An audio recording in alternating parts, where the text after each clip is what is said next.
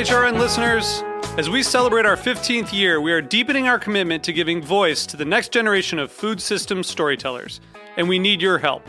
Our internship and fellowship programs help activate new possibilities for underrepresented and underestimated young people through experiential journalism, audio engineering, and production training.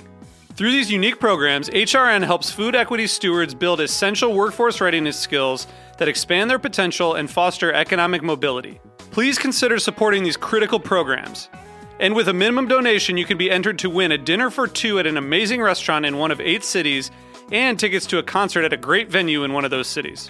We have incredible partners across the country who have donated, as they also share our passion for helping to educate the next generation of food systems storytellers. Check out heritageradionetwork.org slash 15 to donate and enter to win today. That's heritageradionetwork.org slash 15 to donate and enter to win today.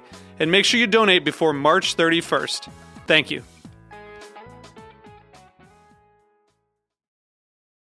Two percent, two percent, two percent. Uh, the 2%'s right over here. Oh, hey, Jenna. I didn't know you shopped here. Uh, yeah, anything to support local food. Know what I mean? I definitely do.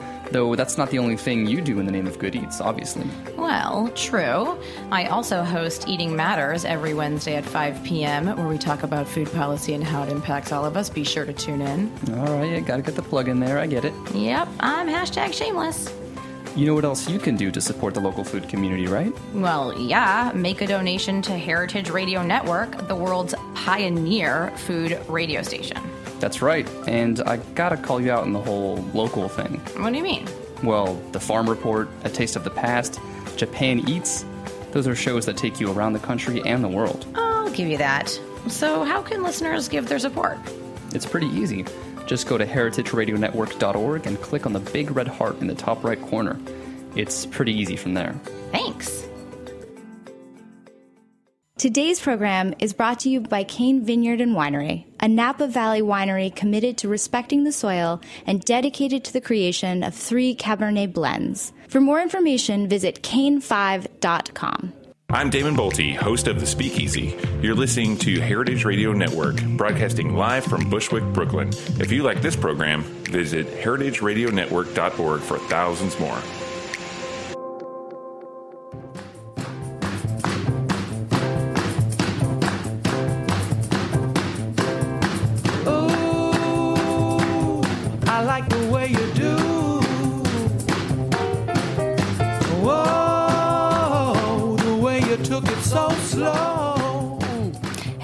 You're listening to Eat Your Words on Heritage Radio Network. I'm your host, Cathy Erway, and it's a beautiful, sunny, sunny day in Brooklyn.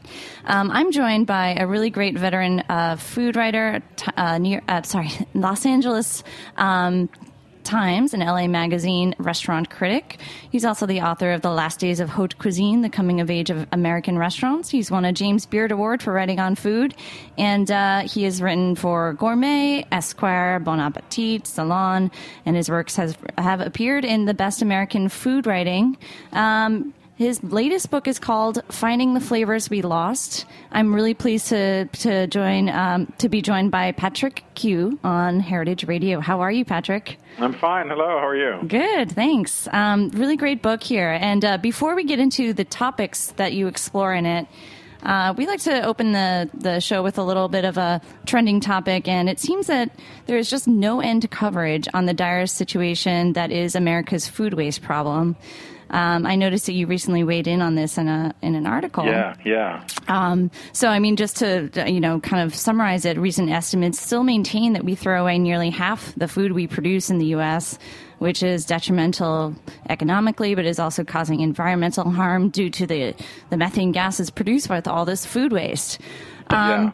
So, yeah, so you took on um, this topic in a in a column about a, a nonprofit, I believe, doing. Um, Yes. Well, I was Yeah. struck. Um, you know, my book's about the artisanal food movement right. and uh, um, uh, trying to explore what that is. But many of what we consider artisanal foods, of course, were once just basic food preservation techniques. Oh, gosh, Um, yeah. uh, pickling, uh, curing uh, meats. Uh, even making cheese was a way, Mm-hmm. Yeah. you know, at its simplest, was a way of, of, of maintaining the, the protein value of milk um, um, without refrigeration and making it um, delicious. But yeah. so so so a lot of this was was exactly about uh, preserving food and um, um, minimizing one's waste. Mm-hmm. Of course, today we live in an industrialized scale of of production, and that means also an industrialized scale of uh, of growing crops. Um, I think, um, for as far as uh, food artisans are concerned, it's an important part of what being a food artisan is because. Um, you know, as I struggled with what an artisan is, which uh, t- sometimes it's sometimes it sounds ridiculous, sometimes it sounds mm-hmm. incredibly deep and moving. Um, so I, I sort of entered into the, explore that, but the intentionality of, of, of a real artisan always shines through, yeah. and um, that's why um, uh, that's why jam makers, for instance, I've, that I've watched small scale jam makers, they're very careful to minimize their waste. That's why any brewery that really is um, engaging with engaging with their um, um, broader vision has to be aware of water usage. Um, yeah. uh, you know, sort of breweries use an awful lot of water. I mean, I'm, I'm speaking to you from California, where mm-hmm. it's a, huge point. I guess on the East Coast, it's not quite as important. But every artisan, in whatever landscape they're operating, I think uh, I think you make a very good point. It's a, it's it's it's you, it it it doesn't have an effect necessarily on the flavor of things, but it has an effect on the intentions behind it, which is really one of the things that make an artisan an artisan. Oh, interesting. Yeah. So, so your book, "Finding the Flavors We Lost," is um, subtitled "From Bread to Bourbon: How Artisans Reclaimed American Food." and it, it's really neat that you you know so, sort of connect those um, that issue of food waste because you know now that I think about it, I might pickle some produce that is about to expire in my fridge, but I don't really have the skills to, you know, take milk that is about to spoil and turn into cheese and all that, you know, all these things that um, people are starting to take up again and learn um, with this intentionality, as you mentioned. Right. Yeah. Well, I was very struck by by that added taking on that task. Mm-hmm. Um, in fact you know, I, I work as a restaurant critic in for Los Angeles Magazine. So about five years ago, or maybe seven years ago, I started seeing um, chefs making their own butter. Hmm. So I'd go to restaurants and they'd say, you know, house cultured butter. Right. And um, and so I was saying to myself, okay, a chef who's already a very busy person has decided to add yet another task to what they're doing or their kitchen is doing, and this is culturing butter. And butter making is so associated with sort of churn, you know, the the pioneer woman out mm-hmm. on the mm-hmm. prairie churning the butter. Yeah. And I said, why is a chef in the 21st century going back to a, a skill, a technique, even a flavor of, of a pioneer woman in, in 1840 in Nebraska?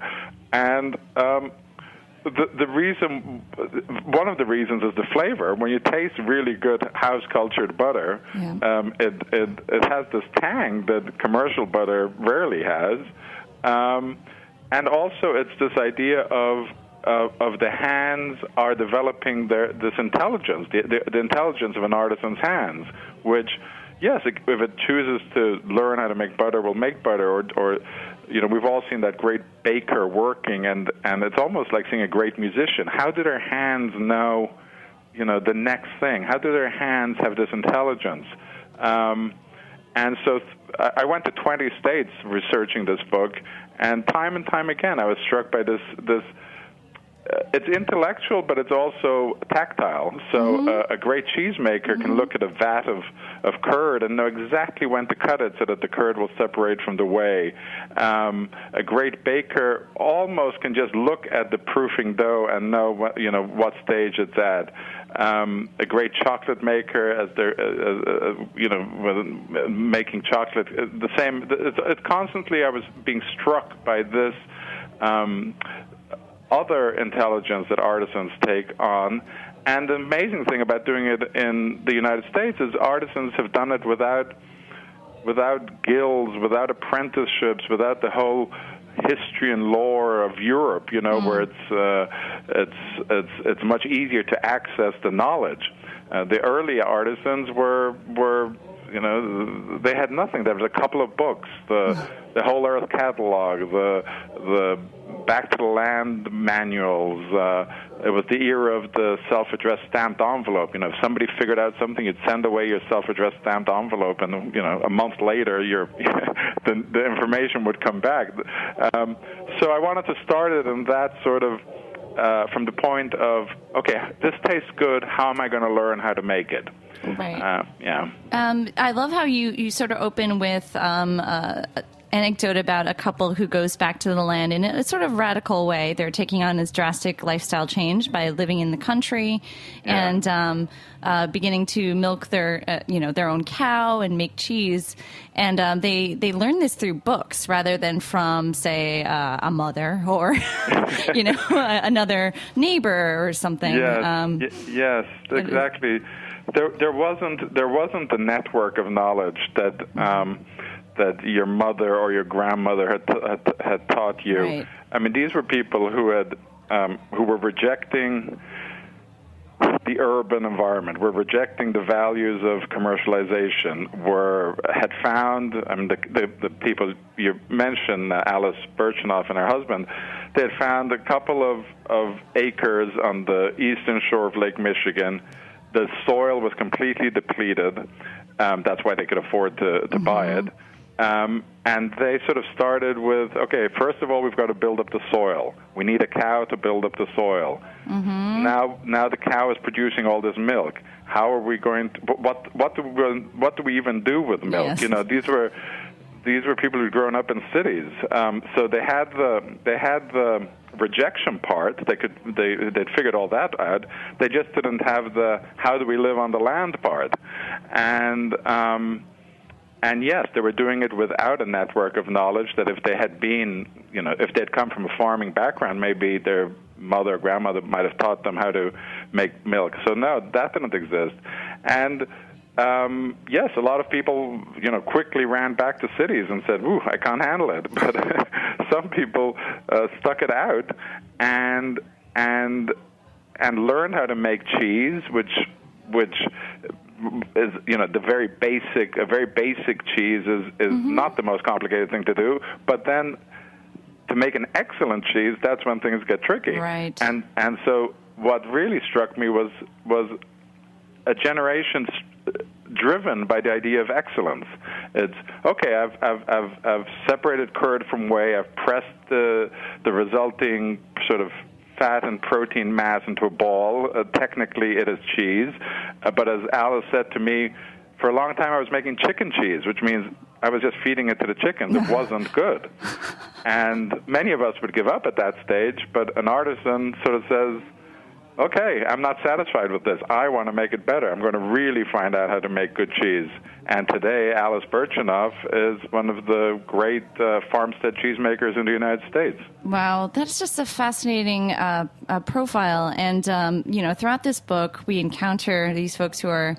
Um, I, yeah, I just never thought of it in that way. They have this determination Yeah. through this desire for something better that you can get on this at the supermarket, um, but also a rejection, sort of, of the status quo that our food system has come to. And um, Well, in in the in the as I researched the book, um, I, you know, I read a lot of sort of the countercultural uh, magazines of the 60s and 70s, and I, I would always read the little ads that that would uh, be at the back. And um, I remember one ad that you could write away for a bumper sticker, and the bumper sticker said, "Beware of the generals." Uh, General Electric, General Motors, and General oh, Foods. wow. So General they Food. had put General Foods up there with you know among the the huge um, multinationals that they distrusted. So there was a real level of distrust, and many times the level of distrust um, it um, it focused on the whole idea of of uh, aids that supermarkets uh, use, and um, you know uh, uh, the pull by date is a whole mysterious thing. That the, the, the, they don't actually want you to know good, useful information. It's it's it's all written in codes that only people delivering more food can understand, and um, it's still like that. And you know, it's very easy to just put a date on something, but now it's more so than then. But in the 70s, it was totally it's a, it was another language, and only the supermarket and the delivery people understood it. And this this was you know among the reasons for total mistrust. Um, Mm-hmm. um, uh, it was it was um, sort of a governmental agency that didn't trust the consumer to have the information. Um, so it was it, the mistrust was based on you know good concrete reasons. So now, now we are, you know, enjoying the fruits of this determination, this hard work towards excellence of, of many of these bread makers, cheese makers, beer makers, uh, you name it. Yeah. And um, I, I just have to ask because, you know, artisanal gets lumped in a lot with, you know, fancy and gourmet and that whole ring to it, which is, it, you know, it comes from such a humble beginning. So, Right. you know, how do we transcend that or, or do we? I mean, how do we um, Well, communicate? Yeah, hmm yeah you, you, you- you're right. It, it, it has a connotation of of um, of less and less, but still does. Yeah. Yes, it still does have this connotation of slightly fancy, and it is slightly more expensive. Yeah. Um, I think that is an opportunity to discuss sort of the bigger subjects that revolve around artisanal. Um, uh, one of them is scale. Um, at the moment, we're trapped in this kind of language that only small is good. Mm-hmm. So think of breweries, the microbrewery, the Right. nano brewery, uh, small batch, single batch. Every, everything is supposed to be better if it's smaller. Mm-hmm. And um, I, I get why that's the case because big food was well essentially took the flavor away from American food, corporate food. But you know today, if the the the, re, the reality of of artisan production is. Um, uh, chocolate makers, coffee roasters, you name it, are employing people, offering opportunities, um, Yeah. reclaiming neighborhoods in certain cities. I'm thinking of like Milwaukee, where industrial, uh, a formerly industrialized neighborhood like Walker's Point has become like the center of the city with coffee roasters, chocolate, etc. Um, and but more than anything, they are creating opportunities in the shape of jobs, and that's a hard thing to do in today's America.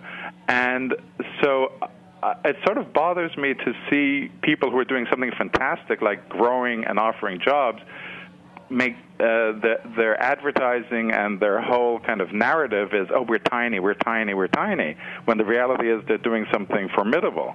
Um, so I think we have to get away from this idea of only small is good, and that will sort of loosen the whole idea of price, because if they're if, if they're allowed to make more, the the price will come down. More people will have access to b- better quality, and you know ultimately uh, the, the the achievements are very real. When I think of of of uh, the Walker's Point, you know, it's, it's sort of reclaiming an American city.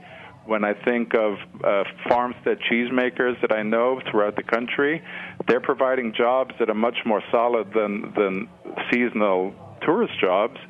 And you know, my my best example is is, is two women in, in Vermont who who after 40 years as farmstead cheesemakers uh, donated their entire farm, 300 acres, uh, to the Vermont Land Trust, so it will always be agricultural.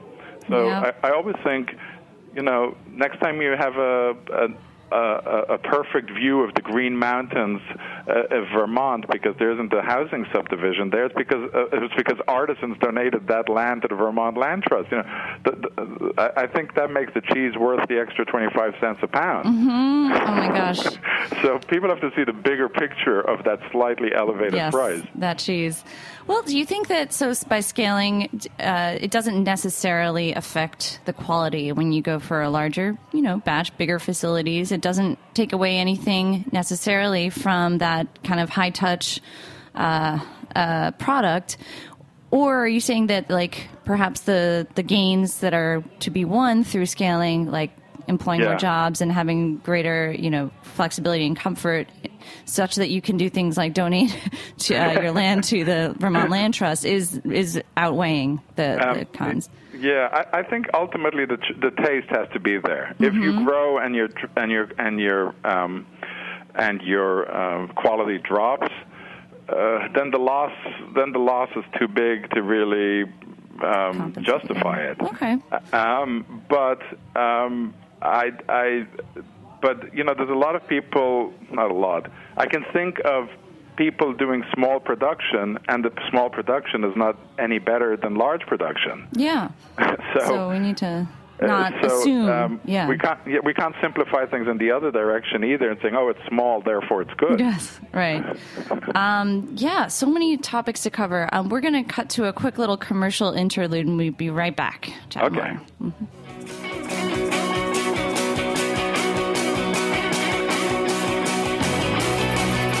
And this is Greenwood Cemetery by Teeth People. We'll be right back.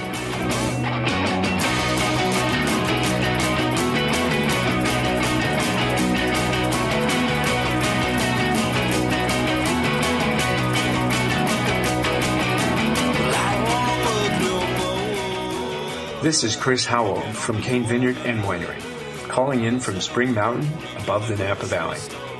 Thank you for listening to this show. In our industrial world of highly processed food and wine, we support the values of Heritage Radio Network. All of us at Cain encourage you to seek out individuality and beauty in everything you eat and drink.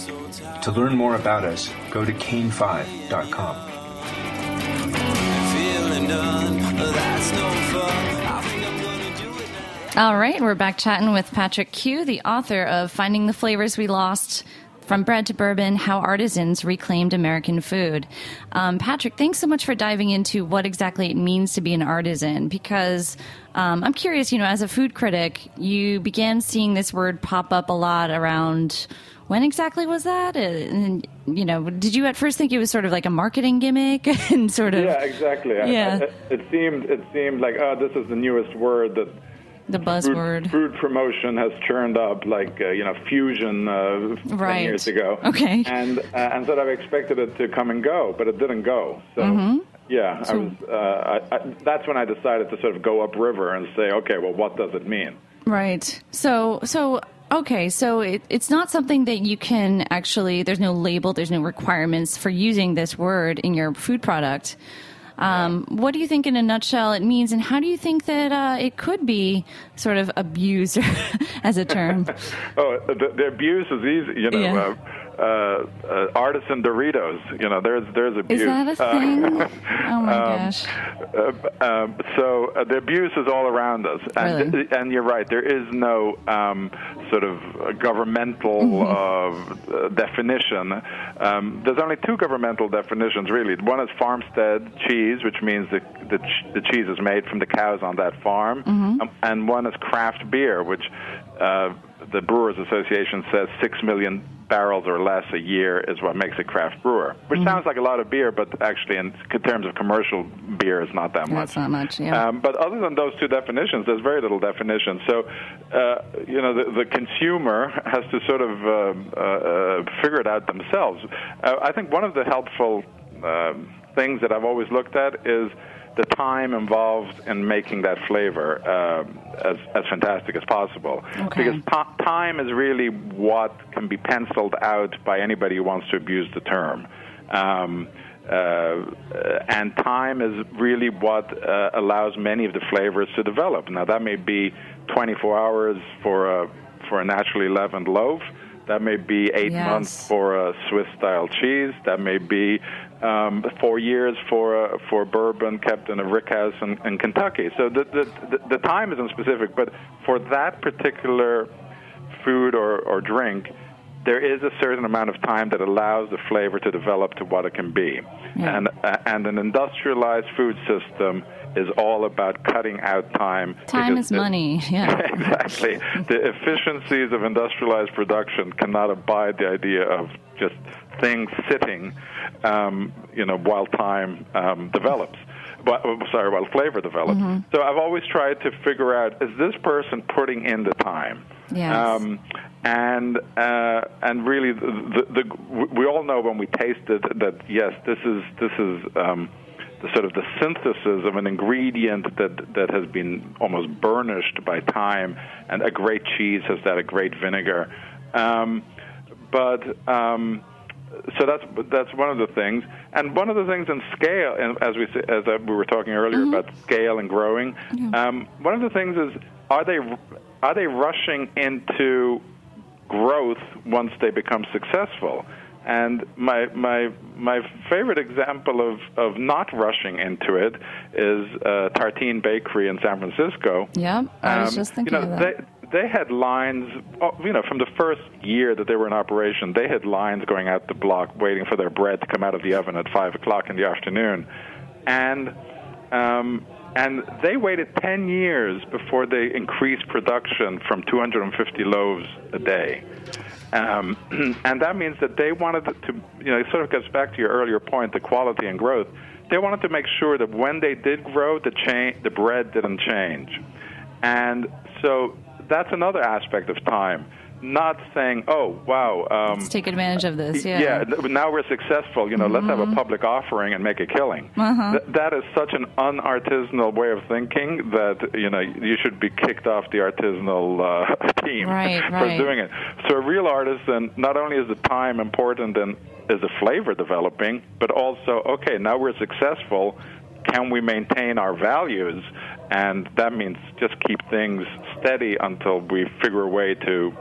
Gr- growth is good. I'm not anti-growth at all, but just growth with the with the same quality. Yes, uh, I, I think that's a great way to kind of like summarize it because it is a really tricky word to to kind of translate. But um, you know, homemade or something, you know, something that is made.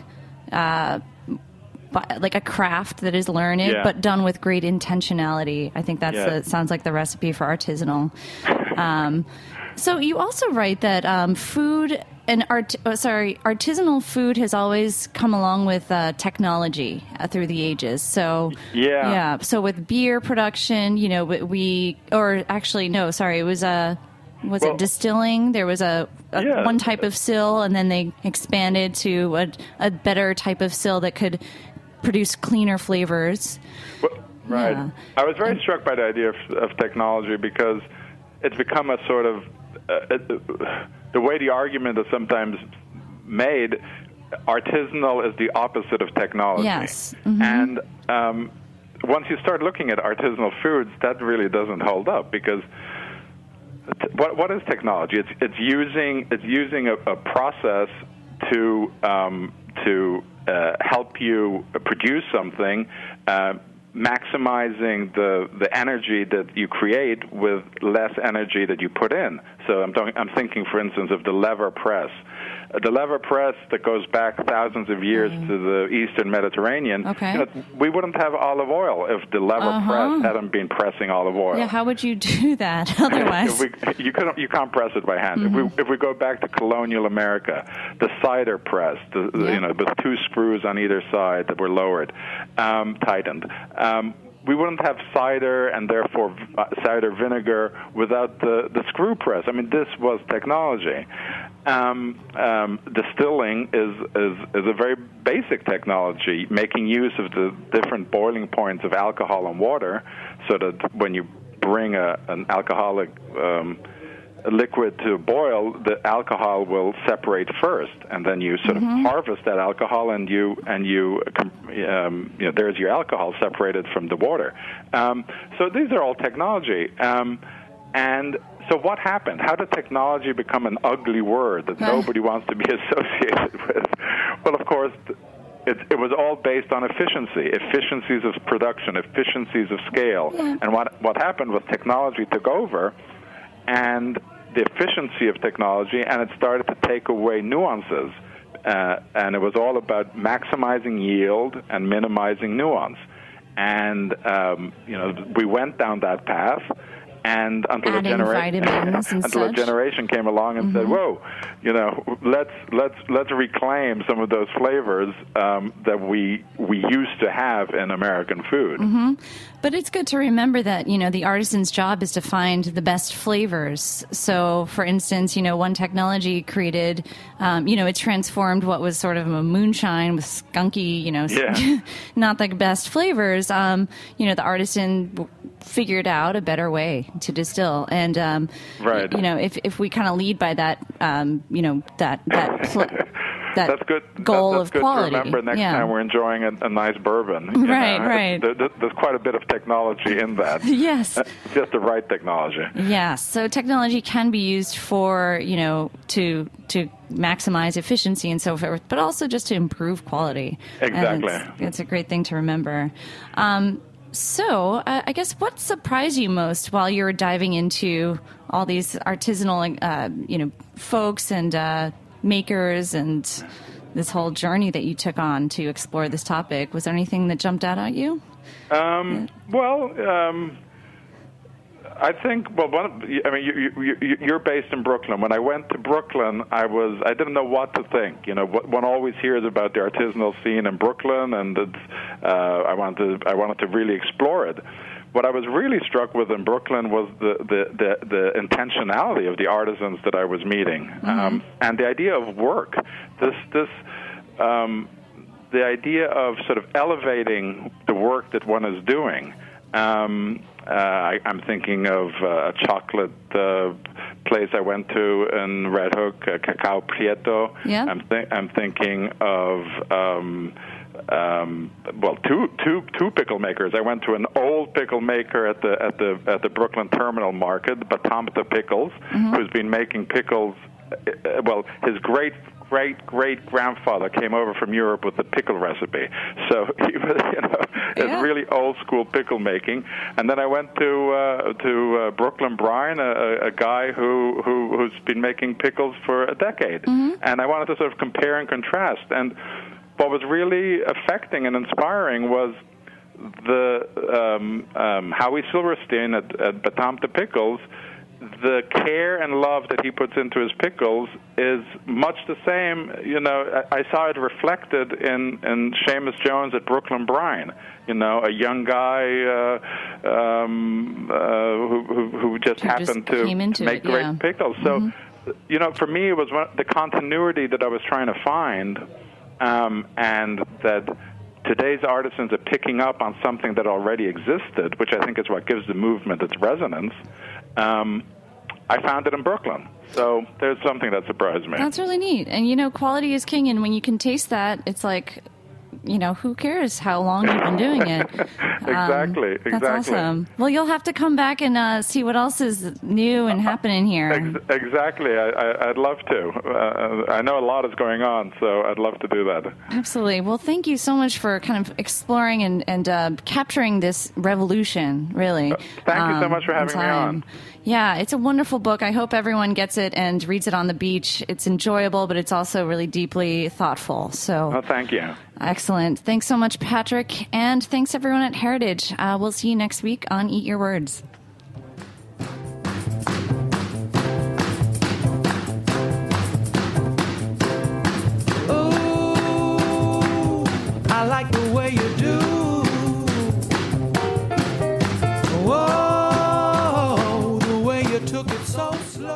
For listening to this program on heritageradionetwork.org. You can find all of our archived programs on our website or as podcasts in the iTunes Store by searching Heritage Radio Network. You can like us on Facebook and follow us on Twitter at heritage underscore radio. You can email us questions at any time at info at heritageradionetwork.org. Heritage Radio Network is a nonprofit organization. To donate and become a member, visit our website today. Thanks for listening.